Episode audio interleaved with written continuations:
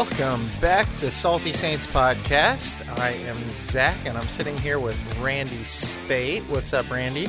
I am doing well, Zack. I shoveled the snow, and uh, here I am. Hey, good deal. I did not shovel any snow today, and Jason had to come save me. Because, I hear you were snowbound. yeah, yeah, man. They they shoveled all the snow uh, to to make the roads clean, and then piled it up about three feet behind every single person in my apartment complex's car. So the roads are clear, but you can't use them. they did the very same thing to us, and it took me about five minutes to shovel out uh, the uh, driveway. And then I decided, hey, I'll just pop right over that uh, snow shoveled the trucks about a two foot high thing. I, will just pop right over that because it's only about three feet wide. Took me 20 minutes to get out. Yep. yep. Uh, as you can tell, it's snowy here in Indiana. And no, it is not always snowy in Indiana. Honestly, for like how many years now has it just been totally. We really haven't had much snow at all. Really, it's been like three years or so. And this is the first really big snow that I can remember in quite some time. Yeah. But I love snow, so it's all good. We, I have a love hate relationship with it. yeah, I don't love shoveling it, but I love making snow ice cream. I, I literally, I, I was walking, I, I, work at a barber shop as well, uh, and I was walking out of the barber shop, and it was snowy, and it was so beautiful. And I was like, wow, this is so peaceful. And then I got in my car, and I started to try and move, and within five minutes, I was the angriest person that has ever walked the planet Earth. And it's just incredible how it can just kind of flip on you like that, you know? But we're not talking about snow today. We are no. talking about something way greater than that. We are still working our way through the Apostles' Creed, and we've talked about God the Father. We have talked about Jesus, and today we're talking about the Holy Spirit. So this kind of wraps up uh, the Apostles' Creed. Yep. And uh, that that section on the Holy Spirit, um, I believe in the Holy Spirit, the Holy Catholic Church, the communion of saints, the forgiveness of sins, the resurrection of the body, and the life everlasting.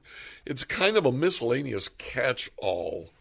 But today, I think we need to talk about the Holy Spirit and the church. I was going to say, you said Holy Catholic Church, and there's no way you're allowed to say that without clearing things up. right, right. We'll come back at the end and do that. Um, so, God the Father. God the Father is that's that's like probably the first thing you think of when you think about God, right? It, you, you think about first of all something bigger than life, something just absolutely enormous. And in my mind, you know, the Sistine Chapel comes to mind. Right. You've got God who's about 40 feet tall, yep. reaching out a massive finger to this little tiny finger of Adam who's six feet tall. right. Well, I, I get that image of uh, Isaiah 6 in the throne room of God, and the train of his robe fills the entire room and he's got these dragon well i won't go there because that's a whole other thing but Cherubim. these like or seraphim seraphim, seraphim seraphim. Seraphim covering their eyes and shouting holy holy holy you know it's this epic moment. And that's what i see in my head when i see god the father right? Yeah yeah. And then you got jesus. Yeah. And jesus is just like you and me. Yeah. But the way we were supposed to be. Exactly. And so he's god in physical human flesh and blood. Yeah. He is the God man. And so then what's the Holy Spirit? Well, then you got the Holy Spirit, and this huge question mark comes to my mind because it's it's not that it's not clear, it's just that it's really hard to describe. It's kind of like trying to describe the Trinity in a lot of ways. Yeah, it is. It is. So, God the Father, I think of, and this is probably in spatial terms, which is completely and totally inappropriate. God the Father's in heaven. Right. God the Son, Jesus, he walked around with us. That's God in in flesh and bone, right. a, a human body. Then you have the Holy Spirit. What comes to my mind is that is God in us. That is, uh, we talk about I don't know, we describe it to our children, uh, accepting Jesus into your heart. It's probably more appropriate to say accept the Holy Spirit into your heart. But it is the Holy Spirit of Christ. I mean, like it's it, it's it's really tough, right? First Peter talks about the Spirit of Christ, and uh, very much so. And I think we'll come back later on today, uh, John fourteen to sixteen. Jesus talks about the Holy Spirit in those terms because I go to the Father, the Holy Spirit can now come to you. Right. It's it's very much it, like it's hard to talk about the Holy Spirit without getting into like the Trinitarian kerfluffle. it absolutely is. It absolutely is. Now, Zack, we watched a uh, Bible Project video Yeah. just before we started here, and it makes a little bit different point. Uh, really, it's kind of the same, but the way they described it, Um, in short, they basically they were really using the imagery of like the creation. That in the creation, you know, we have this God. Uh, God is hovering above the waters. The Spirit of God is hovering above these chaotic waters, and the earth is formless and void. You know, and then from that chaos, God makes something beautiful, right? And then man comes about. You know, God makes man. Man messes it up, and then um, God brings His Holy Spirit back through Jesus to come back into the lives of those that will believe in Christ and what He did and who He is, to bring order and beauty back into these dark, broken lives of these people. Um, and then they also talked about, you know, the Spirit uh, having influenced various people throughout the Bible to uh, like Joseph. It was talking about his ability to re- to uh, interpret dreams through God, um, or uh, what was the guy uh, Bezalel. Bezalel that made all the things for the uh, tabernacle. Um, he was an artist. so they define the Holy Spirit as energy. Yeah, And they do that by using uh, the the Hebrew word, and it's actually the very same thing in Greek. So the Hebrew word ruach means spirit, it means wind, and it means breath. So in Genesis 1 2, you have the Spirit of God on the face of the deep, uh, sort of organizing everything and and uh, bringing about the possibility of creation. Then, when God creates man, He breathes into man His own ruach, His own spirit, His own breath. And, and just to touch on that too, something I've noticed, um, I like arguing with people that the Bible never explicitly states that animals don't have uh, that animals don't go to heaven. I just it's a fun point to argue. I, I I don't know. I don't know where the Bible stands on it, to be honest. But I think all the arguments for why they say they don't don't make sense. And one of the things that brought me to is the conclusion that when Noah is told to bring two of everything, every animal onto the ark, God says two of every animal, everything that has the ruach, The breath. the breath of life. Yeah. And so it, God's life is sustaining everything. It's not just people, it's this whole world is sustained by God's breath. Animals also, they have personalities. You have uh, pleasant dogs, and you have nasty dogs. and of course, all cats are the spawn of Satan. Get out of here. Get out of here. We're about ready to get a cat, so uh, I could only talk to this outside of my own home. um, in the New Testament, the very same thing. The the word pneuma in the New Testament is the word spirit, and it's the word wind, and it's the word for breath. So exactly almost a a point for point translation of ruach. And that's the, Old that's the Greek. and that's the Greek. That's Yeah. really interesting because those are really two Very different disassociated languages, Well, yeah. yeah, they're completely disassociated. the structure is very different, and yet in this one, uh, in in this one, I'm, I'm going to use a, an unusual term. This one word has the same range of meanings in both Hebrew and in Greek. And that's it's amazing. Yeah. That's really interesting. Yeah. That's uh yeah, that's that's uh we we uh use the word pneuma in our language today. We talk about pneumatics. Uh, a pneumatic hammer is an air hammer. It's a hammer Oh. that's powered by air. Okay. Yeah. Pneumatic drills, they're air drills. They're powered by air. There again, energy. Energy is transferred through the air. Um without taking us too far off track, isn't the Greek term for soul anima? Or anima? I think that's Latin. The Greek word for soul is, um, oh boy, I just had it when you started saying, and now it's left me. But um, Those are disassociated terms though, right? They're not the same thing. they are different. Right. They are different. Okay. Yeah, the soul is not the spirit. The Right. spirit is not the soul. And, and that's something we run into, I think, in other places biblically. But right. um but yeah, so so like the the Holy Spirit isn't like the soul of God, is I guess what I'm saying here. It's No, it's more it, it's a person. It's uh, absolutely it's a person. It's a distinct individual uh, of the same essence Yeah. as God, just like Jesus. Right. So it's yet another thing where you look at it and and say, um, not three gods, one God, but three persons. Now it is interesting that in the Old Testament you do have quite a few more references to the Spirit. There are actually two references in the Old Testament that are translated Holy Spirit, and it's more it's more technically the Spirit of holiness. But one of those is uh, Psalm 51, where David confesses his sin, uh, the, the sin of murdering Uriah and taking Bathsheba as his wife.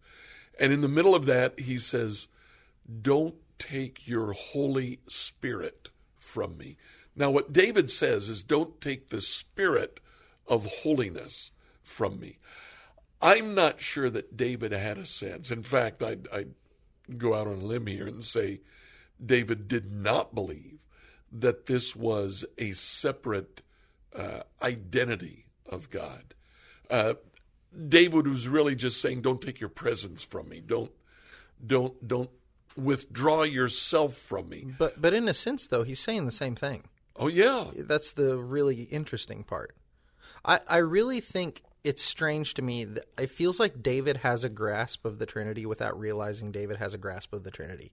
He says some things like the and my Lord said to my Lord, you know, those kind of things where it's like he's right there, but I don't think he fully understands what he's saying. And Jesus came back and quoted that. He quoted that to the Pharisees, who they were the ones that really studied the Bible. And he said, uh, How does David say this? And they couldn't answer him. Right. They, they didn't have an answer for it. Yeah, it, it, it's pretty pretty wild. What was the other verse? Well, the other one was Isaiah 63, verse 10, where, uh, again, you know, the prophets had uh, a solid grasp of, of what was going on. And uh, in Isaiah 63, 10, Isaiah says, They rebelled against him and grieved his Holy Spirit. So he became their enemy and fought against them. Um, there again, I'm not sure that Isaiah really has a solid sense of a Trinity here, a a, uh, a different uh, uh, person of the Godhead, and yet when he speaks about God, he speaks about the Spirit in terms that just seem to uh, he he's right there. He's almost saying it. Isn't that kind of what the Holy Spirit does to us, though? He gives us an understanding of things that we really that are outside of us. Like he prompts us to live in a way that we are not hardwired to live. Um, he he makes us who we really aren't, you know, like or who we who we ourselves haven't chosen to be, maybe. But then he gives us this this new sense of who we are. And I mean, is that not kind of what's happening there too? You know, he's prompting. Isaiah to understand this thing that Isaiah really probably doesn't fully understand. yeah, you know, yeah. The uh, other way of referring to the Holy Spirit in the Old Testament, we've we've already talked about one of them, the Spirit of God. Uh, Spirit of God is mentioned in Genesis one two. Spirit of God rested on the deep, and uh, then all of creation happens, and um, other authors in the Old Testament come back refer to the Spirit of God. Even Jesus, at one point, he says, if um, if your sons are casting out demons, and I cast them out by the Spirit of God, then how do you explain that? Uh, when he talks about his action, his energy to remove a demonic spirit from a person, he says that comes from the Spirit of God.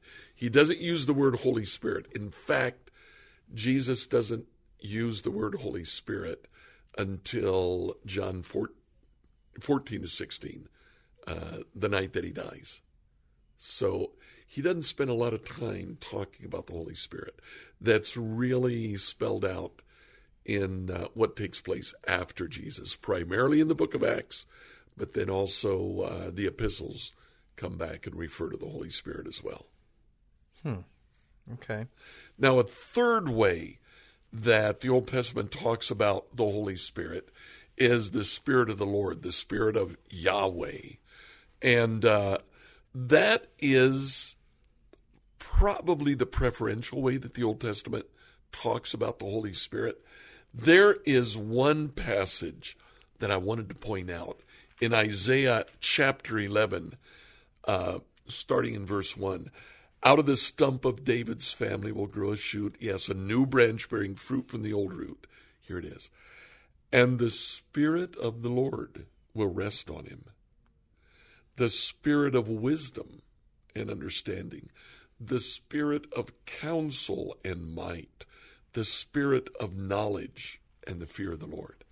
So obviously, here this the the branch coming out of uh, David's uh, uh, stump is the Messiah, and the Spirit of the Lord rests on him. Now, if you think of Jesus' baptism, that's what I was gonna say. every single time Jesus' baptism is mentioned, it says the Holy Spirit rested Right. on him. That is not the way you would normally describe uh, seeing something come down out of heaven and descend over an individual, that it rested on him. Maybe it uh, uh, jumped on him, or maybe it overpowered him, or, or maybe it uh, descended on him. But every single one says that it rested on him. And it's referring back to this verse. So I, I'm not. Uh, uh, this is a genuine question. This isn't loaded or anything because I I don't know. Um, but I know like the other the other times throughout Scripture where the Holy Spirit influences other people. Does it use the term rested? No, not always. I'm trying to think of another case where it does. He comes on. Actually, uh, I went through the New Testament at one point and looked up every single way that the Holy Spirit's interaction with human beings is described. And there are 47 different ways. Wow. The Spirit came on, the Spirit descended on, rested on, uh, uh, Spirit filled, walk in the Spirit, live by the Spirit. Um, But with And on and on and on. every single time it's rested on. it's uh, uh, yeah, at least at the baptism, At the, the Spirit rested right. on him. but that's where his ministry starts. That's right. Right. That's right. And I think that's why it's so important to make that point. Okay, this is the branch that comes out of the stump of David's family. Right. That's like his inauguration. It is. Right. It is. But the way the Spirit is described here, it's the Spirit of the Lord, the Spirit of wisdom, the Spirit of understanding, and um, on and on and on. Now, at one point in the past, you said something to me about Lady Wisdom. Ooh, I was hoping we were going here. Well, let's go there, Zack. Well, not just Tell not us just a little bit about that. well, not just proverbs, proverbs, but it's Ecclesiastes as well. Um, wisdom is the heart of those things. and it's also the book of Exodus. And w- when when the Spirit comes on Bezalel, uh, it says that, and God gave Bezalel wisdom Okay. to basically Bezalel was a finished carpenter, and he crafted furniture, and he made furniture that literally lasted a thousand years. It lasted from Moses' time until the destruction of the temple, at least. That's pretty good. I've got some IKEA thousand stuff. year old. Yeah, I don't they, think would quite They might up. not make it a thousand years, but Bezalel apparently was doggone good at what he did because that furniture stuck around for a really long time. So before, so okay, before I get into Lady Wisdom, I just want to ask: Is Joe lumped in there as well? Um, actually, he is uh, Job. I was looking just before I came in. The Spirit of God or the Spirit of the Lord occurs about twenty times in the book of Job. Okay. It's amazing. Well, I just know that Job is always considered to be one of the wisdom books. It is. It right. is. So I, I figured there was a, a bridge there. Um, but wisdom, uh, Lady Wisdom. Um, the, the way I best understand it, and correct me if I'm wrong, is that wisdom is not the same as the spirit. It's not the same thing I think you're right in saying that. but wisdom comes from the Lord and comes from the Spirit, and all creation had wisdom woven into it. That that God has woven into His creation this system of right and wrong and good and and and like. As long as you live by wisdom, as long as you live wisely, as long as you live in the Spirit of God, generally that's going to produce good. And in the book of Proverbs, wisdom is personified. Right. Wisdom stands in the street and calls out, and people have a chance to respond or walk away. Right. In, fact, the the story is uh, re- is is Proverbs uh, like a it's a mother talking to her son or a parent talking to Or, their or, son, yeah, yeah. right? And and talking about Lady Wisdom, right? About about saying like go to her, listen to her. You know, she'll take care of you. Uh, in fact, it even says like she was there at creation. Like like she's been Oh wow! I I need to find that verse. I don't I don't want to make stuff up, but I I am ninety nine percent sure. Uh, wisdom at the creation. Uh, yeah. Proverbs eight twenty two through thirty one. I, wisdom, was with the Lord when he began his work, long before he made anything else. I was created in the very beginning, even before the world began. I was born before there were oceans uh, or springs overflowing with water, before the hills were there, before the mountains were put in place. God had not made the earth or fields, not even the first dust of the earth. I was there when God put the skies in place, when he stretched the horizon over the oceans, when he made the clouds above and put the deep underground springs in place. I was there when he ordered the sea not to go beyond the borders he'd set. I was there when he laid the earth's foundation. I was like a child by his side. I was delighted every day, enjoying his presence all the time, enjoying the whole world and delighted with all its people. And so yeah, wisdom isn't it's not the Holy Spirit, but it's a fruit of the Spirit. It's the Spirit brings wisdom. It's good. It's it's the way we're meant to live. That's fantastic. Yeah. Now, we come into the New Testament, and of course, we see quite a bit of teaching about the Holy Spirit in um, the epistles, in the book of Acts, and in the epistles. But I always like to look and see what Jesus has to say about any particular topic, and he actually does talk quite a bit about the Holy Spirit, but he doesn't do it until John 14 to 16. He does it just hours before his crucifixion. Uh, he he gives a discourse, a sermon, sort of the parting shot at the eleven disciples because very pointedly Judas leaves before chapter 14. And as Jesus is teaching, he punctuates this teaching with four references to the Holy Spirit. Now, first of all, he starts off by calling the Holy Spirit the Parakletos. Uh, that is so hard to translate that some translations actually say the Paraclete. Uh, they just transliterate the Greek term, sort of put an English ending on it, the Paraclete. What it refers to, what it actually means, para is um, alongside of, and kletos is to stand by. So it's the person who stands alongside of one. Sometimes that's translated as a lawyer or an advocate, because this is the person, a lawyer, even today, stands at your side and expresses what you want to say in a vocabulary and a structure that the judge finds meaningful. You want to talk about your story, the judge doesn't want to hear that. The judge wants to hear what are the legal parameters in your story. And your paraclete, your lawyer, will take what you had to say and put it in words that the judge says, oh, okay, so that's how that applies here. So, what is so cool about what you're saying right now is the Holy Spirit is essentially our lawyer before God, right? That's right. Satan means accuser, which is a legal position for a uh, like a prosecutor. Right. And so if Satan is the one saying, "No, look at what they've done wrong. Look at this." Then you got the Holy Spirit is the one bailing us out. That's right. That's right. That's so cool. I didn't realize that. Now, another translation of that term is counselor. Because again, what does a counselor do? He stands by your side when you're going through a tough time and he helps you get through it. Uh, that describes what the Holy Spirit does too. So he uses the term paraclete to refer to the Holy Spirit.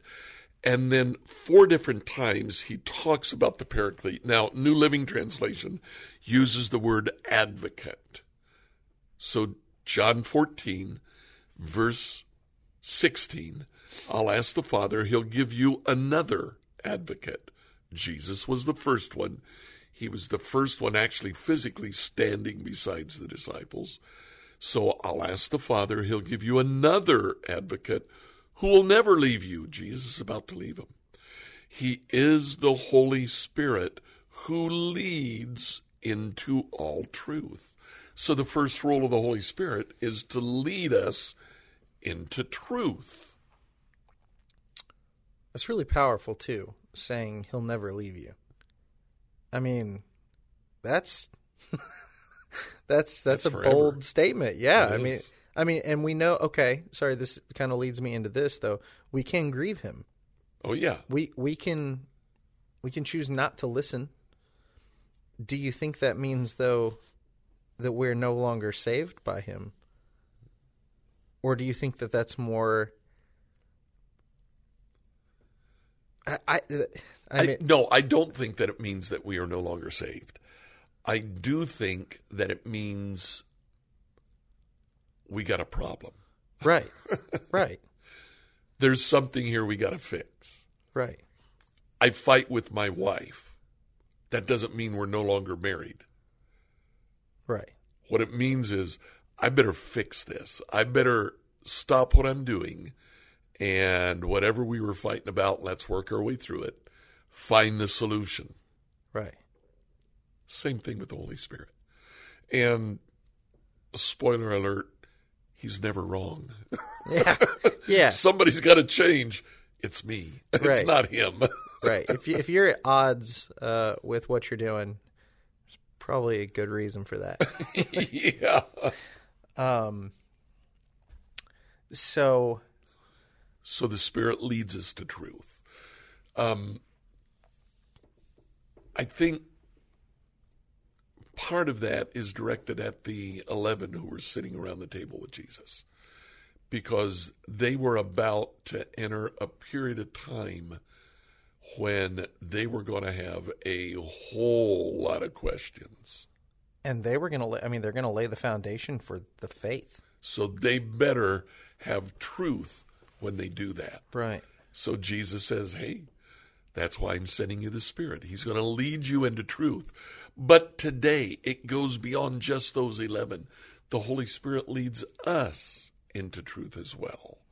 Now, one of the ways that He uses to lead us into truth is through His Word, but one of the ways the, the Word gives us great theology, it gives us a guide for living, but it doesn't tell us do I take the job in Nashville or do I stay here in Indianapolis? Right. I think there is a sense in which, as we go to God, uh, the Holy Spirit leads us to truth. The Holy Spirit helps us figure out what we need to be doing with our life. Right. Right. And that doesn't make him a genie. No, no, it's not a magic eight ball sort of thing. I, I think sometimes we we fall into that uh, that way of thinking, though. Um, yeah. So the second thing, Jesus uh, goes on talking a little bit. The second punctuation mark comes in John 14, verse 26. When the Father sends the advocate as my representative, that is the Holy Spirit, Jesus comes back and he says it again. He wants them to catch the vocabulary. Right. You can call him the Holy Spirit. He is your paraclete. He will teach you everything and will remind you of everything that I've told you. So, here again, there is a sense in which that's intended for the 11 guys seated around the table. The rest of the New Testament comes from these guys. Now, there are two books, maybe three, that are written by people who weren't directly or indirectly around the table. There's more than that when you throw Paul in the mix, but Paul is kind of the 12th disciple after Judas kills himself. Um, the Lord comes to Paul personally, but then you get Jude and and uh, James and maybe the author of Hebrews. Who's who's the guy that's there for one verse in Acts? They appoint him as the twelfth Oh, uh, Matthias. Meta, Meta, Matthias or Metathias or yeah. something like that. Yeah. it's like where And you you go, never dude? hear from him again. I guess it didn't work out. Yeah, yeah. And then you get Paul, and there's like 20 chapters dedicated to Right, Paul. right. So, yeah, that was God's choice. Right, right. That's how I've always kind of assumed. And I think you're absolutely right there. So he, he he'll he'll teach them about Jesus. He'll remind them of what Jesus said. And when when you think about it, the disciples are writing the gospel some 10 to 20 years after all of this took place.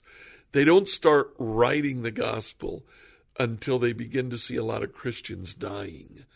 And they start thinking, oh, Right. maybe we need more than just an oral tradition. Maybe I need to write some of this stuff down.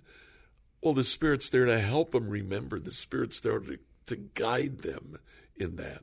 In fact, we talk about the Bible as being inspired. Uh, that's the root of the word spirit. It is Oh, literally In the spirit. it's God breathed. Yeah, it is the breath being placed in, and it's God's breath that's being placed in them. Hmm. So that's the idea of inspiration. That's that's why you hear people say all scripture is God breathed. Exactly. Okay, gotcha. Exactly. Yeah. Same same term. It's the very same term. Okay. Yeah.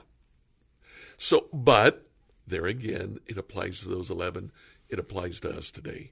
Because how do we really understand about Jesus? We're reading a book that's 2,000 years old, and there are parts of this book that are strange, Zack. I don't know if you've seen that, but there are parts of the Bible that I look at and I read it and I reread it and I reread it again, and I come away scratching my head saying, What in the world are they trying Right. to say? Then I pray about it, and it's like d- dots are connected with other passages, and I think it's literally it's a different type of inspiration, but I think the Holy Spirit works in us today to guide us to the truth about Jesus. That's that's one of the most interesting things about the Bible to me is anytime I have ever set out to understand a part of the Bible that just did not make sense to me. And I sometimes I read something and I'm I'm almost met with like I'm I'm afraid of it because I read it and I'm like that feels like a contradiction or that feels like that doesn't make sense. The deeper I dig and the more I go to God with it and say show me what this means, he always makes sense of it. Whether yeah. or not it fully unfolds as like, oh, I 100% know what this means, I always get to a point where I'm like, oh, okay, it doesn't mean that, you know? like, yeah, it's, exactly. It, it's interesting. I've had that happen to me a lot. In fact, there are portions of the Bible, just very, very frankly and very bluntly, I do not understand, and that appear to me that they're contradicting other parts of the Bible. Right. What I now believe, what I've what I've come to understand, is that if I really understood it, it wouldn't be contradicting contradictory at all. Uh, the problem is not the Bible; the problem is me. Right. So I'm willing to take some contradictions because when I have dug deep, I've found the answer. So I don't have to dig deep on every little thing to find all of the answers because every time I've done it, it's there. Right. I'm going like, to believe that it's that I don't understand exactly. it, not that the Bible is contradicting. Every itself. time you've put it to the test to make sense, it always does. It does. So when something doesn't make sense, you don't feel like you need to go jump to it right then to go figure it out. That's right. Because you know it's going to make sense. That's right. That's right. but, you know, still go go for it. Study. It can't hurt. the third time that Jesus punctuates uh, his his uh, discourse to the disciples is in chapter 15 verses 26 27 i'll send you the advocate the spirit of truth. This time he calls him the spirit of truth. It's obviously connected to the holy spirit before where he says the holy spirit will lead you into all truth. He will come to you from the father and he will testify all about me. You must also testify about me because you've been with me from the beginning of my ministry. Now, here he says he'll testify, and he uses, again, a legal term. It's to formally give a testimony. And the idea of a testimony is that it validates, it authenticates. You say, This is what happened. Your adversaries, oh, no, no, that is what happened. I stand up and give my testimony and say, no, what Zack is saying is true. This is what happened. It wasn't that. That validates you, that validates what you have said, it authenticates what you have said. The advocate comes and teaches us about Jesus. He authenticates and validates what we know about Jesus. Again, this applied to the 11 that were sitting around the table in fact, Jesus says, You 11 guys, you're going to leave here. You're going to have to share the story. It's on you now because I'm leaving and the Holy Spirit is going to be working through you, not in spite of you. Right. so you've got to testify of this as well. It applied to them, it applies to us. In two ways. First of all, the Holy Spirit authenticates what Jesus says about himself because what Jesus says about himself and specifically the changes that he can make in our life, Holy Spirit makes them. He makes those changes. And we stand back and we see it. It's a proven, um, proven but but often rejected reality that people of faith have a significant uh, better chance of overcoming addiction, of getting out of a life of crime, of being able to leave uh, uh, sexual addictions, and on and on and on. People of faith, people who look to Jesus, can find delivery. Now, it's often rejected simply because the world rejects what they can't see. I think it's also rejected because it it puts everything on top of its head for somebody that doesn't believe. Um, you Very go true. from you go from being the master of your own destiny to oh I'm not that That's right. Jesus is you know and then that's got to be hard. I mean it is it's hard for Christians. It, I mean I I don't just wake up every day and man I just I want to work really hard today and and do the difficult stuff because it's the right thing to do. You know Like, it's not always that way. I mean there's there, there's still that temptation to not do what's right. You know. That's right. Absolutely right. Um, so, what is the Holy Spirit not? Like, the, I feel like there's a lot of definitions out there on what the Holy Spirit is that I don't think can be supported biblically. Give me a couple of them. That, okay, uh, the first one that comes to mind is like the the Bethel approach. Um, for those of you that love Bethel music, I'm sorry to crush all your hopes and dreams, but I don't like it. Uh, the music's great, but I don't love the message behind it. Um, like Bill Johnson in one of his books basically says that there are so many gifts of the Spirit, and the funny thing is, the ones he starts naming are not are not the ones mentioned biblically. I mean, like the, they they talk about like laying on top of graves and soaking up the anointing of dead saints, and like teleportation and communion with your guardian angel, like to speak with your guardian angels and all these weird like glitter coming down from the ceiling and stuff. And it's like angel dust basically is what they call it. And like all this stuff. And it's like that's nowhere. That's nowhere in this book. Like No. you know? no, no, and- no. um, the other one would be that proof of the Holy Spirit is speaking in tongues, um, which I do believe that can be a proof of the Holy Spirit. Um, I don't personally. I don't know how I feel about the whole like speaking the like prayer language thing. Yeah, um, Paul talks about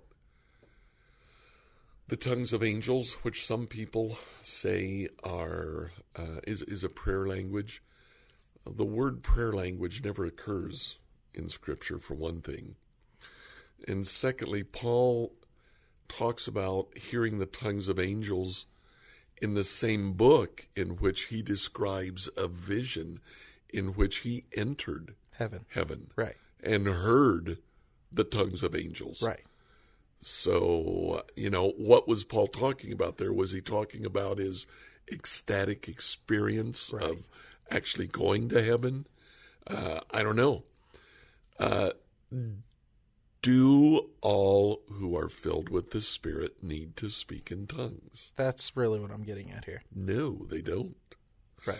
Um, those who say they do will go to the book of Acts and say every time the Holy Spirit uh, came on a person in the book of Acts, you have the gift of tongues. And they look at Acts chapter 2 and then uh, Philip in Acts chapter 8, Cornelius. um, Peter and Cornelius in Acts chapter 10, and then in Acts 18 when Paul uh, talks to the disciples of John and they accept the Lord, they also speak in tongues.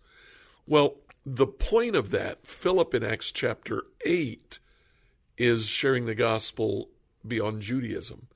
He's speaking to Samaritans. When they accept the Lord, they begin to speak in tongues.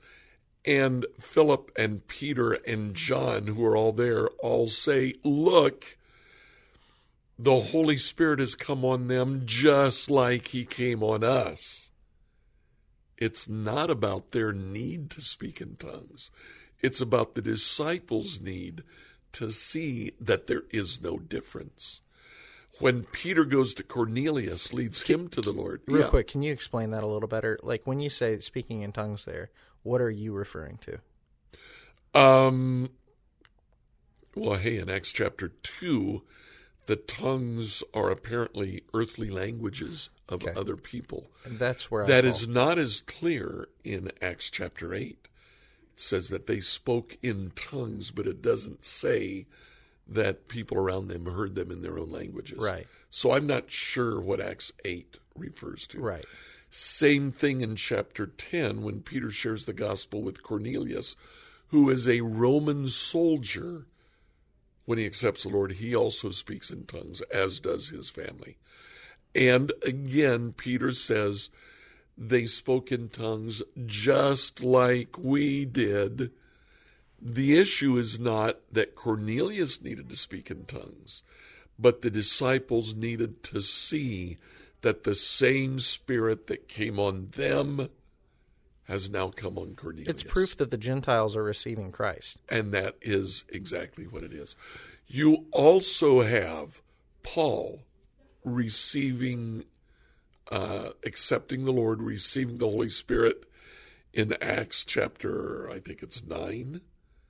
No mention of the use of tongues. There's no tongues when Jesus receives the Holy Spirit at his baptism. In fact, Jesus performs all of the gifts that are mentioned in Scripture except tongues and the interpretation of tongues. Right. Um, that we were talking about this verse also. Um, and, and and here's the deal: we're not trying to to shatter your worldview of speaking in tongues. Uh, I am completely open to the possibility that there is an angelic prayer language that people speak in. I have never experienced it. There are so many people who do. I can't believe that they're all deceived or, Right. or false. Right. I think the gift of tongues is a valid gift. The Bible mentions it. Uh, it doesn't go into a great deal of explanation Exactly. about what it is. Um, and so, what what we are saying though is there are certain uh, groups of people um, who would say you have not received the Holy Spirit if you don't speak in tongues, and I believe that is outright heresy. Um, to to state that you don't have the Spirit because you can't do this, when the Bible specifically states not all will do this. There's a great story that comes out of uh, the the revival around Charles Finney at the end of the 1800s, beginning of the 1900s. Charles Finney was a lawyer and uh, he had grown up in the church, but he really didn't have a relationship with the Lord. He one day, discouraged about his own spiritual life, went into a woods. There was a tree stump there. He knelt by this tree stump and he basically stayed there for three days until God got a hold of him. He came out, he was saved. He shared that experience with somebody else, and they said, I want it too. What do I need to do? Finney took him into the woods, showed him the stump, put him there, and said, Stay here. Uh, all of us tend to want other people to have exactly what we have. Right. So I understand when someone speaks in tongues and it is a deeply spiritual act for them, that they want the people that they love to have that too. But the reality is that doesn't always take place. And it's okay that it doesn't take place. I can have just as deep a relationship without speaking in tongues as my friend who does speak in tongues does. Well, let's. Can I? This is this is kind of a, a chunk of scripture, but can I read this? Uh, it's uh, 1 Corinthians twelve. Um, I'm gonna read a few verses just Sure, to put it all in sure. context. Um, University and diversity in the body. Just as a body, though, one has many parts, but all its many parts form one body. So it is with Christ. For we were all baptized by one Spirit so as to form one body, whether Jews or Gentiles, slave or free, and we're all given the one Spirit to drink. Even so, the body is not made up of one part, but of many. Now, if the foot should say, Because I'm not a hand, I do not belong to the body, it would not for that reason stop being part of the body. And if the ear should say, Because I am not an eye, I do not belong to the body, it would not for that reason stop being part of the body. If the whole body were an eye, where would the sense of hearing be? If the whole body were an ear, where would the sense of the smell be? But in fact, God has placed the parts in the body, every one of them, just as He wanted them to be. If they were all one part, where would the body be? As it is, there are many parts, but one body.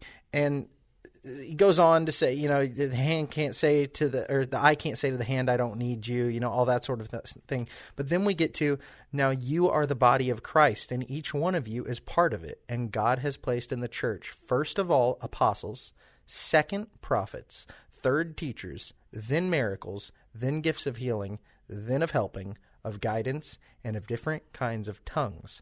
Are all apostles? Are all prophets? Are all teachers? Do all work miracles? Do all have gifts of healing? Do all speak in tongues? Do all interpret? Now eagerly desire the greater gifts. And so, what what were you just telling me about the two ways to to ask yeah, questions? in Greek, there's two ways to ask a question. One is just a generic question, and uh, it's it's uh, the answer. I don't know what it is. But a rhetorical question has a grammatical structure in Greek, and it requires the answer no. That's the way these questions are formed. Right. These are rhetorical questions, the answer to which is no. Are all apostles? No. Do all uh, have the gift of, of healing of miracles? No. Do all speak in tongues? No. Right. And so what we're saying is we got to get rid of the whole if you don't act like I do. If you sorry, if you don't speak in tongues like I do, you're not you're not saved. Because that's just drawing dividing lines. Or you're not full of the Holy Spirit. Yeah, you're not full of the Holy Spirit. Well, I mean, the Holy Spirit is our he's our stamp of salvation. I mean, right. he, he, is the way we know we're saved. Right. And so for you to then turn and look at somebody and say, "Oh, you you don't really have him because you don't you don't speak like this." Come on, that's not cool. Like that's not okay. Um, and that's what I'm talking about. Um, are there any other things you you see uh, people say about the Holy Spirit that don't fit biblically? There probably are. None of them are are coming to mind, though. I I really the that that's the big one for me is the speaking in tongues, and the second one is that people kind of use the Holy Spirit as like some kind of supernatural powers. Yeah, and yeah. and I think that is also outright. Well, I mean, maybe it does merit a little bit of talk since we read 1 Corinthians 12 to speak a little bit about spiritual gifts. Four lists of spiritual gifts in the New Testament. There's uh, a 1 Peter 4 passage which just says there's gifts of speaking and there's gifts of doing. Uh, if you're going to speak, speak in God's power. If you're going to do, uh, work, serve in God's power. Great. Then you get the Romans 12, which are very, very normal type of things uh, prophecy, teaching, service, exhortation, uh, leading, giving, and showing mercy, which is the gift of friendship.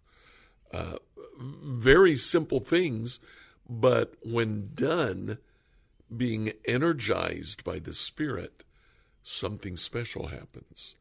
You have the list in uh, Ephesians 4, 411, the apostle, prophet, teacher, shepherd, and uh, I missed one, evangelist.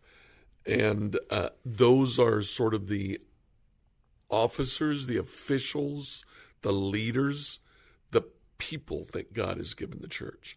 And then you have the list of miraculous things that is in uh, 1 Corinthians 12. And sometimes, from time to time, the Holy Spirit can do these things.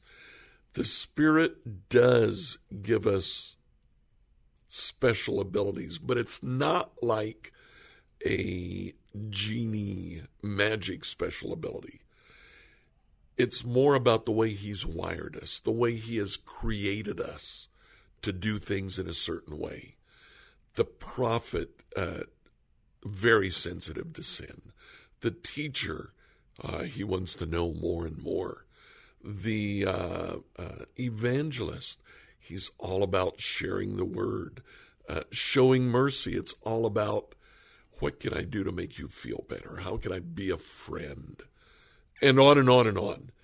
When the Spirit is involved in doing that, good things happen. It, it, it's it's almost like God's using you how you were made, but for His purposes, the way it was always intended to be. Yeah, it, yeah. it it's you don't generally like your talents don't change when you come to Christ generally. It's just that, you know, if you were, you know, really good at peddling drugs and, and convincing people to buy your your product now you're really good at telling people about the gospel. You know what I mean? Like it's it's that sort of thing. Like it's it's the same abilities, but they're they're focused on the right things now. Right, right. right. Um, I noticed you looking at the clock, and me too. Uh, we've been going for a minute here, and I think we were we were guessing that this one was going to be pretty simple and straightforward and tie up quick.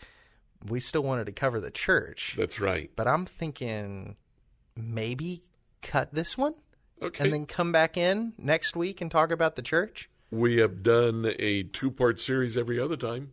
Yeah, I think that makes sense. I, we, I guess well, we just thought this then. one was going to be a whole lot easier to wrap up, but there's a lot to unpack. There's a lot here. And I'm not sure yet we've really covered everything about the Holy Spirit. No way. Well, we haven't covered everything about any of these topics. No, that's true. That's true. But um, it's a um, good introduction, I think. Hey, one other thing. Um, in John chapter 16, that final punctuation mark is uh, the Holy Spirit convicts. Uh, John 16, 5 to 8. The word conviction is used there like four times. Um, there is a reality in which when the Spirit is living in us and we sin, it's like a hyper conscience that says, oh no, why did you do that? Yeah. Uh, the Holy Spirit convicts.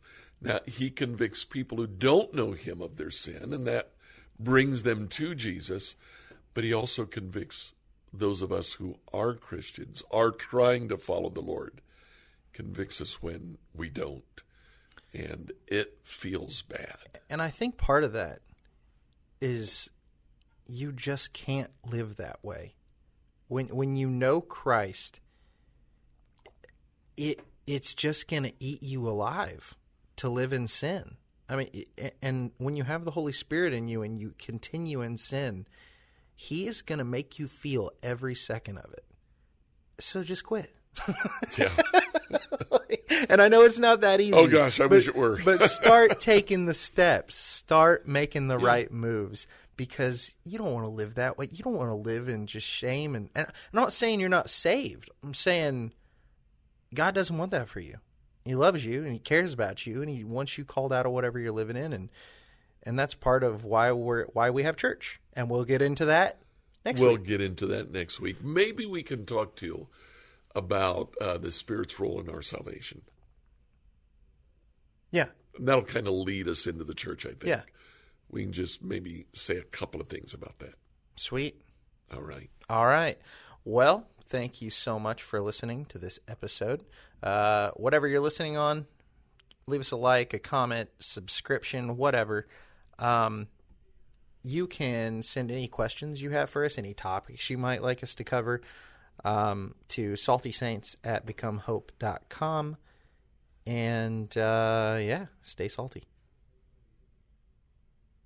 It's a crazy world out there, moms and dads. I'm Catherine Segars, host of Christian Parent Crazy World, the podcast that tackles tough topics to help you be a godly parent in an ungodly world. Subscribe at lifeaudio.com.